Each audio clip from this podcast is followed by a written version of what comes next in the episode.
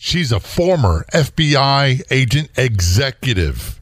She's also a lawyer, a Cook County prosecutor, a journalist. She is a corporate security training director, author of the book Stop the Killing How to End the Mass Shooting Crisis. She's here to talk about her experience investigating mass shooting events.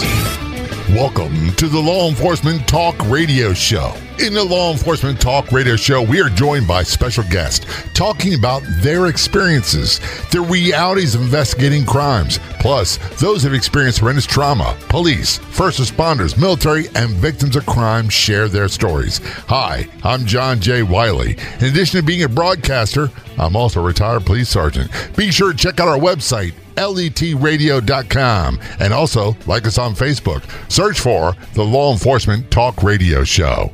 Be sure to follow the Law Enforcement Talk Radio Show and podcast on the Newsbreak app. Newsbreak is your number one local news app for current events, free live news for you and your community.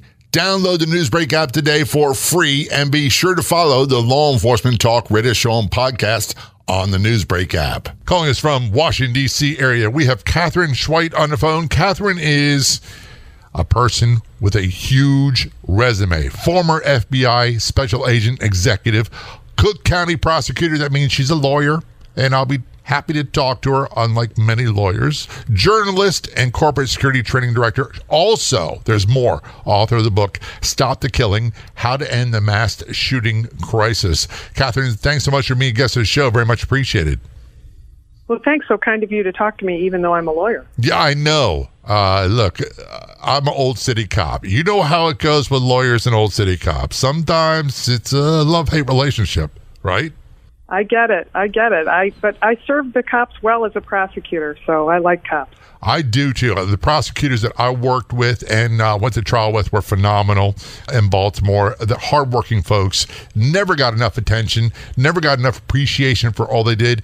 And that also goes for the public defenders. They never got appreciation for what they did, and they always got dumped on. Anytime something went bad, it was always their fault. Yeah, thankless job. Uh, but bless them for doing it. It's a thankless job. You know, the truth is, Katherine, I tell people, uh, I pride myself on being a good cop. I did a good job investigations. I did a really good job report writing and, and testifying in court. And you know how it taught me to be really good is the testifying was the public defenders in district court. They were really top notch lawyers they're there every day. The prosecutors are in court every day too, but those public defenders are in court uh, trying to do their best to represent people who just have no place else to turn, and they do it every day, every day, every day. They're fantastic. I agree with you. It doesn't surprise me to hear you say that. Yeah, Hollywood has really done a horrible job portraying law enforcement officers in, in their films, TV, uh, social media as well, and news. But the only other people that get the same sort of negative publicity all the time are prosecutors and public defenders. And it's almost like a laughable stereotype. Yeah, I think that's a good way to put it. They're stereotyped into some buttonholed into some positions, not unlike the bad relationship between the FBI and, and law enforcement, which we all know if you work on the ground, you don't have time for bad relationships. No, we don't. And we used to kid each other a lot. And we made fun of the FBI. They made fun of us. We made fun of the state police. They made fun of us. Same with the county. but the truth was, and you know this, Katherine, when it came, push came to shove and things got dirty, we always took care of each other. We always had each other's back. And we always demanded, unlike what a lot of people think, we always demanded people do the job the right way. That's right, because you can't afford to make mistakes, right? I mean, that's what we know from working on the ground. I remember being a rookie cop, and the one thing that was taught to me early on was you don't want to be the cop. You don't want to be the bad guy that ruins a, a case, especially somebody who killed someone or murdered a police officer. You don't want to be the one that did something stupid and emotional and, and got the case thrown out. So don't ever be that guy. Yeah, I have to tell you, I when I worked in Chicago, you know, as a prosecutor, great uh, officers who came in, and, and I actually teach uh, DePaul University. I teach the uh, law student. I teach the police officers in a master's program there. Teach them evidence, and that's one of the things that we talk about in class. Is you know make sure that you control those people around you too. Control your temper. Control everybody else's temper because you know you mess a case up. You mess a case up, and nobody wants to have that happen. No, you certainly don't want to be the one ethically that does something wrong. You don't want to be the one that does something stupid. We all made mistakes. Sometimes our emotions got beyond us. And that's, I believe, the squad concept really helps rein you in when you have that going on because everybody has a bad moment, everybody has a bad day. And as long as you make mistakes doing your job, that's one thing without beating this issue into the ground, this whole blue line wall of silence thing, I've never experienced it. I don't know if anybody else has. And I'm not sure when it faded from the American lexicon, but it's been gone for a very, very long time. One of the interesting things about your career, Katherine, you, you mentioned it, you teach police officers. You're a lawyer. You're a, a former FBI agent. How does, and by the way, an author as well. And an investigative security consultant. Where do you find time to get all this done? Well, I think it just kind of means I can't keep a job, Jay. That's what I'm thinking. So I, I, I do work. I, I thought when I retired from the FBI in 2017, I'd have more time to do the other things I wanted to do, but I spend a lot of time at my office at home. So uh, it's I, I dig it out. I think because I'm a mission-oriented person, I'm kind of a do-gooder, and I just want to help where I can. Very briefly, tell us about your law enforcement career in the FBI. Well, I uh, I came. Uh, I was born in Detroit, hurrah, and uh, and worked in Chicago as a prosecutor, as you mentioned. And then uh, while I was there, went to law school, and then um, had a cousin who was an FBI agent. Kind of talked me into applying, and so I joined the FBI. Was assigned um, to our Milwaukee office, which is one of our smaller divisions. Covers the state of Wisconsin. Really did my groundwork there, like you know what it's like to be a rookie. I was working national security matters, um, international terrorism, and bank robberies, um, white supremacist cases, a lot of white supremacist cases. And then um, I got a, I got uh, asked by the boss, which means I was told, um, to supervise the terrorism desk, uh, and that happened to coincide a week before 9/11. I was the acting supervisor handling terrorism, and pretty much started drinking by fire hose uh, as nine as we de- dealt with the reactions from 9/11. I went from there to one of our satellite offices, a resident agency where you handle everything from anybody who walks in off the street to um, big terrorist incidents and international incidents in coordination with other federal partners and local uh, officers.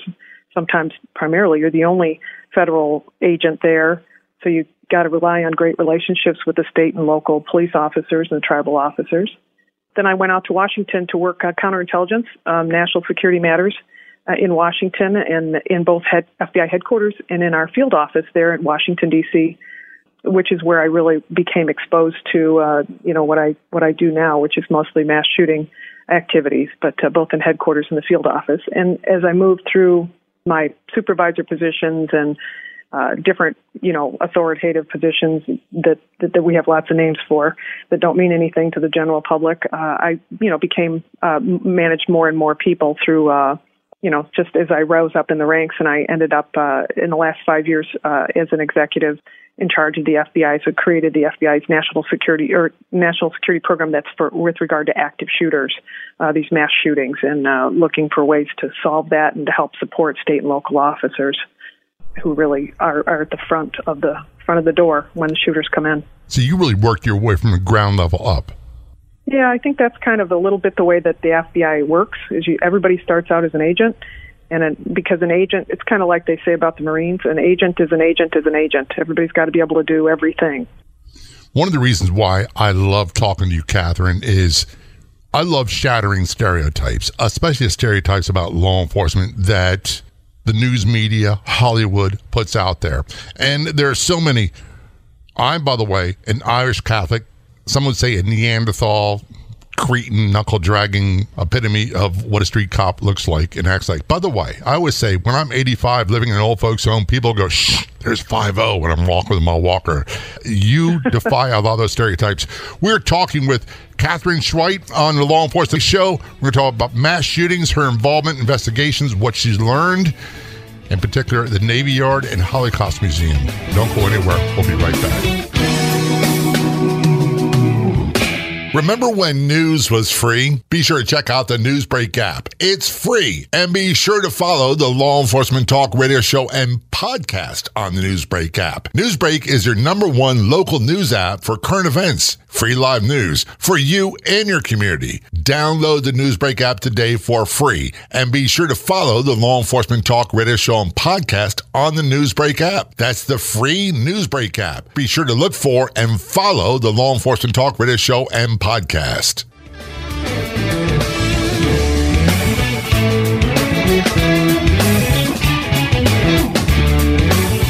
Back to our conversation with Katherine Schweit. She is a retired FBI executive. She's agent. She's a lawyer, Cook County prosecutor. She is uh, a security consultant, also a professor and author of the book Stop the Killing How to End the Mass Shooting Crisis. During your career in the FBI, before we break, Kathy, you started talking about you became involved in investigating, overseeing, and learning as much as possible about mass shooting situations. And one of the ones that I do recall, and I'd love to say vividly, but I don't recall like I used to, was the Holocaust Museum in D.C., scene of a horrible, horrible event. And you were involved in investigating that one, weren't you? Yes, I was. I was working in our Washington field office at the time. Uh, that shooting, if as you recall, was in the summer 2009. So Washington D.C., hot, hot, uh, steamy summers where you know tons and tons of school kids in town um, and tourists in town. So it was quite a um, it was quite an event. And there's a potential for a tremendous amount of loss of life. I do remember some people did die and some were injured. What was the overall count, casualty count? Yeah, let me give you just a background, uh, just uh, to refresh uh, you, yours and the listeners' recommend, uh, recollections. We had a um, incident uh, the, the, that occurred right around noontime. It actually, it was almost one o'clock, but you know, just in that noon lunch hour. We had an 87-year-old man who drove up in his car, parked right in front of the building in the parking lane in a very busy road, got out of his car and walked into the building. And as he walked into the building, he raised a shotgun and killed a security guard. He was a special police officer. So these are these are law enforcement officers, not uh, you know security guards. This is a, actually museum special police officer uh, Stephen Tyrone Johns. The officers was working with two other officers who exchanged fire and shot the subject in the neck so it was a very quick two minute incident, but very dramatic incident that occurred in downtown Washington, one that we haven't seen in a tremendous number of years. And that's the type of environment where you wouldn't expect this sort of thing to occur. Exactly. And the building, like as many buildings in Washington after 9 11 and, and subsequent events, uh, the building had security. Um, the Holocaust Museum building has um, has been opened. Uh, I think it was opened um, probably, uh, I think, uh, uh, maybe uh, 92. So it had been open for a few years and good security in the front, good security in the back, just like all the other security where people would walk to magnetometers and things like that. And there had never really been anything like that. And I'll tell you, I can tell you because I was there, the FBI had no known threats. There were no concerns at the time that were any specific threats. So it just, it literally kind of came out of the blue, which is what happens in these kinds of shootings sometimes. And it's very unusual, and I'm by no means an expert, but it's very unusual to have a, a shooter that's elderly in their 80s that does this sort of thing. That's correct. Um, I, you know, I've, I've researched a lot of these shootings, as you can imagine, because I, I, I authored the uh, FBI's research on mass on active shooters, and we had shooters as young as 12, but this was our oldest shooter in 20 years, and and he was 87 at the time, um, and in fact, he was hit in the neck um, in exchange of gunfire, and he died six months later in the hospital. Um, so he had just turned uh, he had turned 88 a few weeks after the after the shooting incident, but he was 87 at the time, which is an important thing to say because 88 means something to white supremacists, and in this this case, this was a white supremacist, and we wanted to. And he's neo-Nazi, self-avowed he'd had a lot of trouble with the law before, and uh, he he he had, was very intent on doing this. But you are correct. The average age, what what we see, is in the 30s.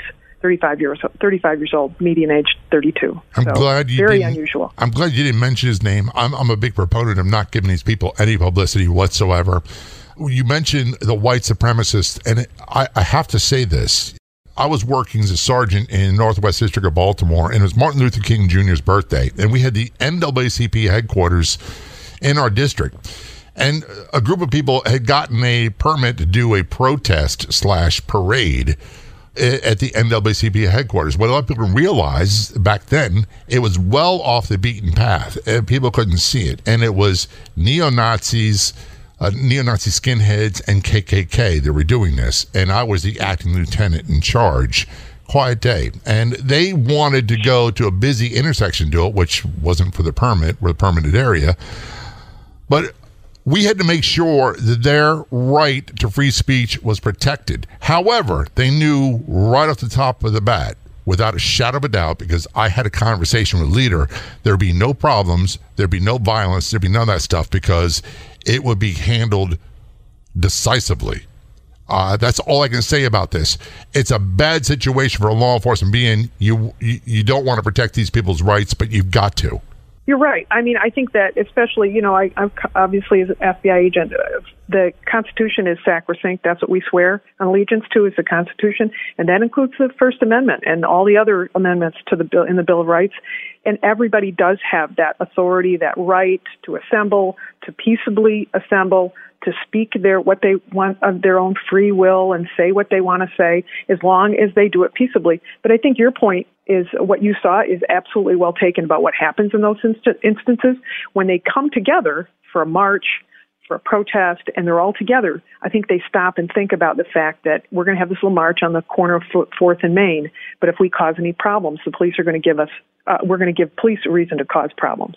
But I think these individual situations where, like this guy who came and, and pulled up in front of the Holocaust Museum, He's one guy. He's not thinking. He's had trouble before. He was arrested and actually served jail time for trying to take hostages uh, at the Federal Reserve Board. Um, he didn't like their policies. And, and I think, you know, it's easy to look at somebody like that and say, oh, this person is so down the drain and he's such a mess. But, you know, if you look back in this guy's history, he's a college graduate. He was in the Navy. He, he commanded a PT boat. He worked as an ad executive he had his own job and his own life, but then somehow he just it just started to go downhill, and so nobody caught it. And uh, this is this is what the result was. And one of the things that people always say, and the news will interview people say, I never saw a sign he's a quiet guy, he kept himself, never saw it. We as a society teach our children, yeah, be worried about the boogeyman. Be worried about the guy down the street that looks a little creepy, that's got the car, hey kid, let's go help find my puppy. And, and those are legitimate threats to be concerned about. But the far more dangerous are the the man, the woman who looks like everybody else, doesn't attract attention, and all of a sudden, maybe may not be all of a sudden, we hear them com- creating, committing huge acts of violence. I believe this guy walked up and said something first, didn't he? Spot on. Actually, he he didn't say anything coming to the door. He had uh, etchings on his shotgun. He had a he had a Winchester shotgun with him, a 12 gauge that he used, and uh, and he didn't as he what really what happened and and uh, how unfortunate that the special officer uh, Johns was very well loved. He'd been on the on the scene for six years working there, and he was the greeter kind of. You know, he came to the door, and when he saw this gentleman get out of the car, he actually stepped up to the door and opened the door for him. And in exchange, the man raised a shotgun and killed him. We're taking a short break. We're talking with Katherine Schweit. Katherine is a former FBI agent executive, a lawyer, Cook County prosecutor. She is a corporate security trainer and author of the book Stop the Killing How to End the Mass Shooting Crisis. Don't go anywhere. We'll be right back. One of the questions I get all the time is how can I show my support for law enforcement? We're all busy. We've got busy lives, but there's something oh so simple you can do with our Facebook page. Search for Law Enforcement Talk Radio Show Facebook page. And when you see a post you agree with that resonates with you, share it, especially episodes of the podcast. To do all that, just search for us on Facebook, look for Law Enforcement Talk Radio Show, and be sure to click like. During conversation with Katherine Schweit, Katherine is a retired FBI agent executive. She's also a lawyer, Cook County prosecutor, journalist, corporate security training director, author of the book Stop the Killing How to End the Mass Shooting Crisis. We're talking about earlier in your career, we talked about what you did in, in, the FBI. All very much appreciated. I forgot to say thank you for your service, but I do thank you very, very much. One of the difficult things you had to deal with in your career was overseeing, investigating these mass shootings. And another one in the DC area that I do remember, again, the details get kind of fuzzy, was the Navy Yard shooting. A lot of people don't realize that aren't in DC a lot or live outside the Beltway the the Navy Yard is a huge area with lots of people, and I believe the vice president's residence is not far from there as well either. Yeah, everybody who's anybody lives somewhere or walks around or drives by the Navy Yard, and it's very close to the Capitol building, um, and so it is a very high security area, and it's where you know NCIS is, and uh, and it's Navy Yard. It's where the Navy is, uh, not you know for the most part, and so that, you're right. Uh, that was a terrible shooting too. I was actually I'd moved from I'd been promoted and moved into FBI headquarters by the time that the Navy Yard shooting occurred, where the Holocaust shooting was in 2009. The Navy Yard shooting was uh, in 2013. But it too was a, a kind of a warm fall day. Uh, which I guess is better than responding to something in the snow or the ice and the rain. I say as a northerner, but it was uh, it was a completely different type of situation than Holocaust because in Holocaust we had a situation that was quickly over in two minutes. In Navy Yard, uh, I was working in our Strategic Operations Command Center, and we were agonizingly listening to radio transmissions and trying to coordinate resources as the shooting went on for more than an hour, uh, which was the longest shooting spree that we've dealt with. I remember hearing all kinds of reports, and this is one of the reasons why I suspect the police and the federal agents don't want to give out information until they have it nailed down. But they were giving out different reports of how many shooters. Was it one shooter? You have good memory there because that's exactly what happened. There was a there was a single shooter, but the reports all day long, law enforcement uh, had heard there might be two, and one of the police departments involved was reporting that there were two we were reporting that there was one. We were trying not to trump any any local reports because we try to coordinate everything through the uh, National Capital Response Squad, which is a group of all the agencies in Washington D.C. that respond together. They have common radio channels, which is you know as a law enforcement officer is so important. Um, so we had great response, but that idea of are you looking for one shooter or two is a dramatically affects the way you you go into a scene an environment like the Navy Yard, where there's a lot of buildings, a lot of hard surfaces, it's not like a rural area where you have one gunshot. You have no. one gunshot, you have multiple echoes, and it can easily be confused as being multiple shooters. But there was, if my memory is right, and trust me, Katherine, my ripe old age, as often as not, they were following and had reports of this guy on video at different locations, security video throughout the, the buildings there. Well, we we did, but I'll tell you. Um, let me tell you some of the good and the bad about this uh, inside baseball. You're right. The building is uh, the building itself. Building 197 is about a 600,000 square foot building. It's an atrium building, so the ricochets and the sounds. Uh, this guy also had a, uh, a 12 gauge shotgun, and so the sounds were just echoing in the building and so it was very hard to know where he was. In fact, he he started on the fourth floor and he went to the third floor, then he came down to the f- first floor, and and as that noise is going on, the, in fact, there are cameras all over the building. But I'll tell you what happened when you talk about protocols and what we learned from an after action. The guy who was responsible for the video cameras, uh, someone pulled the fire alarm when the shooting started. And the guy who was responsible for the video cameras in the building did exactly what his protocol was. He exited the, the surveillance room, locked the door, and left the building. So the entire time that we were looking for that shooter, we had no, no knowledge of the cameras and no access to them.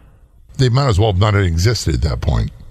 Exactly. And I think another thing that we, uh, you know, remember the, remember there were some shootings at Fort Hood. Yeah. Uh, and and they maybe uh, they they changed the military changed protocols and said you must have a 911 operator system uh, so that you can make phone calls in. Well, that kind of backfired at Navy Yard because everybody who was in the building who was calling their internal 911 those calls went to one location. People who were calling the external 911, those calls went to Metropolitan Police, MPD. So Washington Metropolitan Police Department. So what happened is the police officers were only getting, police department was only getting a fraction of the material because a lot of the information was going into the Navy Yard 911 system and those people there who were not communicating with the MPD people. So a lot of coordination issues that were just frustrating. And I think, you know, Cathy Lanier, the police chief at the time, who's now with the NFL, she did such a fantastic job of, uh, you know, kind of, I'm going to say owning up, but it wasn't anything she did that was her fault, but you know, she was straightforward about here's all the things that went wrong and here's the difficulties that we had. She had officers who responded who actually, I'll tell you, after about 70 minutes, uh, two teams of officers managed to come from one from one end of a corridor and another team from another end of the corridor, and they uh, the shooter um, actually popped up and um, and and shot at them and uh, and one of the officers took a, a bullet in the vest, which was fantastic, as opposed to any place else. And they managed to shoot and kill him. But I'll tell you, the two uh, responding teams were on different radio channels, so they didn't know each other was coming down the hallways. We had that so, problem too, and I know a lot of things changed after 9/11. But I remember policing in Baltimore where cops in the Northwest District couldn't talk to cops in the Northern District and right. the other jurisdiction in the county they couldn't. Now, at least we shared dispatchers, so we could we could pass information back and forth. But it was very difficult. And then you have two teams in a, in a hostage or a barricade or a, an active shooter situation trying to locate the shooter, and they can't even communicate. That's really tying one hand behind their back. Oh, absolutely. And I'll tell you one, of the most frightening. You know, not surprisingly, I also did a. Uh, I did a cold brief. You know, I did a hot wash with the uh, with the with the command leader from the FBI, who I know, and to to see okay, what did I not hear while you were down there? Because he was in op- operations uh, command, operations uh, on the ground, uh, uh, special ops command, and he said to me, "I have never had so many people running at me and running towards a building at once." He said we had 117 law enforcement officers inside the building and could not clear the building until we ordered everybody out of the building. They had officers who were tactical teams from MPD who were trained to act active shooter response with three people on a team. They had uh, off duty officers from different agencies who ran inside with their Hawaiian shirts on and shorts and their baseball caps backwards on their heads, but they had a gun on, so they went in. So everybody's well intentioned, right? But it creates this chaos that could have involved a tremendous amount of blue on blue. Thank goodness that didn't happen. Yeah, and I think that one of the things that you know we, we I think was probably fortunate is uh, this uh, the shooter. You know, he's 34 years old. He had some kind of long-standing mental health issues. They really weren't properly reported, and there was a lot of stuff afterwards about whether or not he should have been allowed in the building that day and things like that, and the troubles that he'd had. But he came with uh, this uh, Remington 7 870 uh, 12 gauge, and I, if I'm, I might be wrong about it, but uh, I think that he uh, had um, 20 rounds in his pocket, and that was it. So, you know, we've had a huge number of shooters that have come in with hundreds of rounds. And I think he had 20 rounds for the shotgun that he'd bought the day before. And he, that's the reason he went down to the first floor. And I'll tell you the sad part uh, is that he went down to the first floor probably because he ran out of rounds. And when he when he took the internal stairway, which we saw later on film, uh, he took the internal stairway and went down to the first floor. The security guard who was there, armed, had been told, stay by here, don't let him out of the building. But he had his back to the door where the stairway was. We're going to take a short break. We're talking with Katherine Schweit. Trust me, you don't want to go anywhere. A lot of great stuff to cover. We'll be right back. If you're on the Clubhouse drop in audio chat app, be sure to look for me and follow me. My name's John, the letter J, Wiley, W I L E Y. You can also search for at LET Radio Show. That's John J. Wiley, W I L E Y, at LET Radio Show on the Clubhouse drop in audio chat app.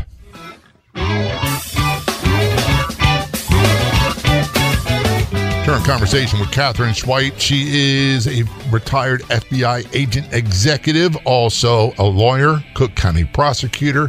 She's a professor. She's a journalist. She's authored the book Stop the Killing How to End the Mass Shooting Crisis. Before we to break, Katherine, we're talking about the Navy Yard shooting, and I had to cut for a hard break. You're talking about a security guard, a special officer, at the stairwell the bad guy's coming down the stairs and the special officer is being instructed not to let him out, correct?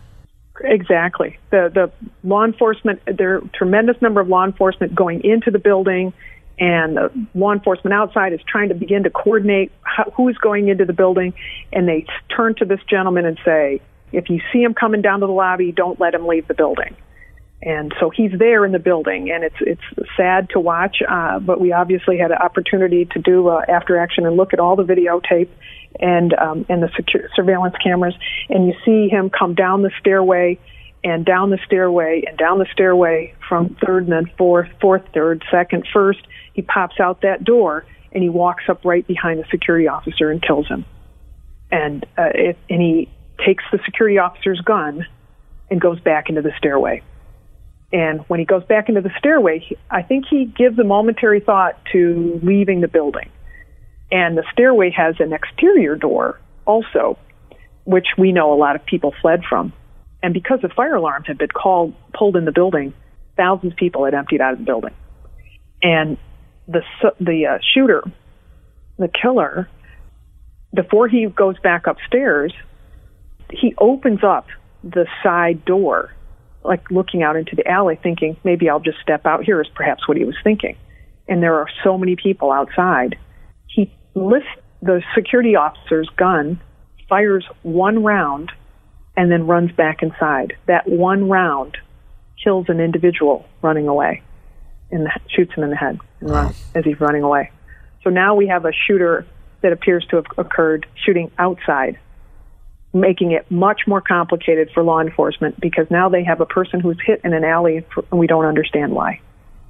And none of this at the time makes sense. And and be honest with you, none of it really makes sense logically afterwards why people do these things. Mental illness, hate, whatever might be. My mind doesn't really work that way. I, I realize law enforcement officers have a job to do, and the first thing is you you want to neutralize the threat so that they can't hurt anybody else. One thing before we get further in the conversation, both of these horrible events have in common is they both use 12 gauge shotguns. People would automatically assume we're talking about the, the heavy military style weapons. 12 gauge shotgun is no joke and they can do a lot of damage, as was the case with both of these situations. And they're readily available. They're not hard to get.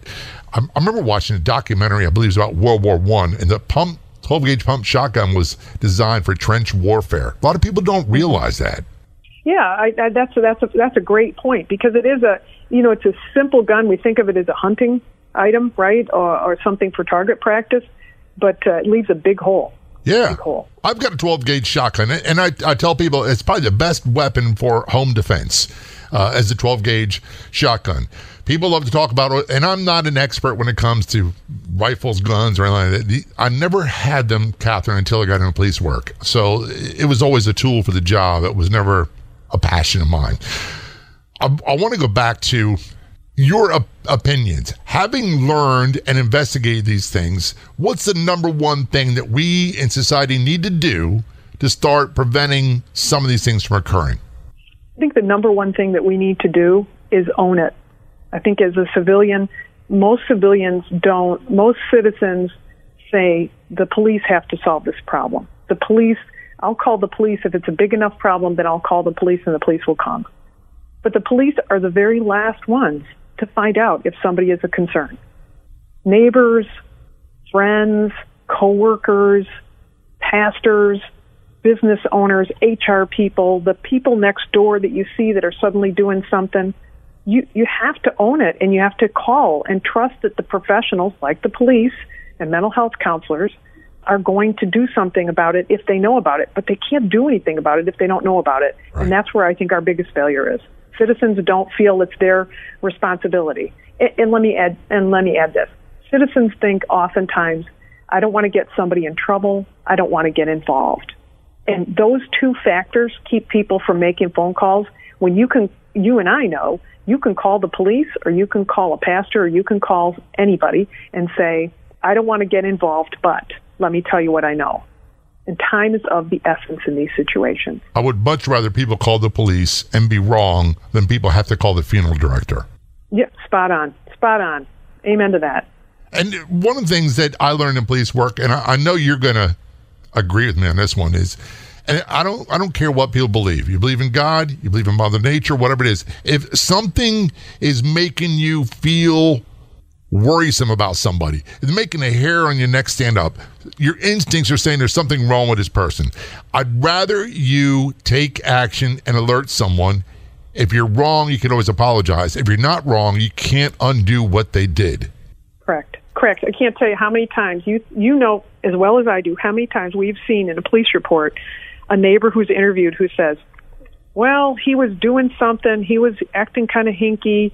A teacher who says a te- the teacher who the the, the shooter at uh, Virginia Tech University lived uh, not not just a couple blocks from me and went uh, to school with my kids and the same school as my kids. And and w- one of his one of his teachers was approached after the shooting and she said you don't even have to tell me who it was. I know who it was.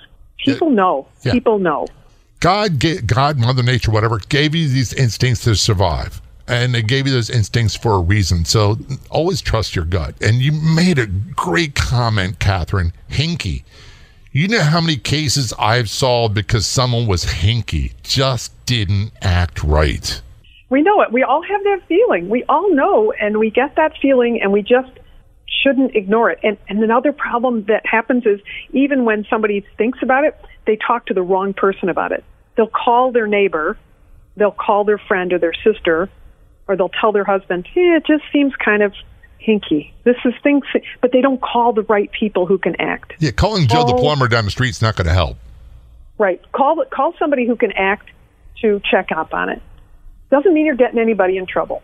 And a question. I hate to throw questions at you. One of my pet peeves is that when someone commits a mass shooting, Everybody knows their name. The news media puts out their manifestos, the reason why they did it, whatever their twisted thinking was, and they become infamous. Meanwhile, someone who feeds thousands of people a day who are homeless, no one knows their name. Yep. I, I actually, I, I will tell you, just to give you a little positive thought about that, the media is keenly aware that they have been complicit in this, and there have been uh, some. There's been some research uh, that that um, I you know I can refer refer you to that shows that this contagion factor applies. That naming people turns them into martyrs. We've seen that particularly with the shooters uh, from the high school uh, out in Colorado, and when that occurs and people begin to idolize them, then uh, it's not about the survivors and it's not about the victims. And, and, and I think the reason that happens is because we are so, as a society, we're so hungry for news. And the news story, the narrative for the news story on the day of the shooting, the only narrative that, that the media can grasp is the known quantity, the shooter. Let's talk about your book. Stop the Killing, How to End the Shooting Crisis. Where do people get it? Where can they buy it? Where can they get more information? Oh, I appreciate you mentioning that. I you can you can go to my uh, my website. It has all the places listed. Uh, Katherine Schweit, K A T H E R I N E S C H W E I T dot com, Katherine Schweit dot com. If you go there and you look at the buy the book link, you can uh, if actually the cheapest best way to do it is sign up for my newsletter. Uh, there's a discount code on there. You can you can get a i think it's a 30% discount. And so you can get it for basically what i can get it for. But uh, that that would be a great to, and there's also more resources on that site um, and and you know we try to share i'm going to try to share i'm trying to share with a regular newsletter and through blog entries information. People need to just learn kind of what's going on and be engaged and be involved. And then they won't be so afraid because they'll exchange some facts for some fear. Knowledge is power without a doubt. Your website address one more time. KatherineSchweit.com. Katherine, thanks so much for all you've done. Thanks for your service. And I really appreciate you being a guest on the Law Enforcement Show. All of it is very much appreciated. Thank you so much for having me on. I'd like to thank our guests for coming on the Law Enforcement Talk radio show. The Law Enforcement Talk Radio Show is a nationally syndicated weekly radio show broadcast on numerous AM and FM radio stations across the country. We're always adding more affiliate stations. If you enjoyed the podcast version of the show, which is always free, please do me a favor and tell a friend or two or three. I'll be back in just a few days with another episode of the Law Enforcement Talk Radio Show and Podcast. Until then, this is John J. Wiley. See ya.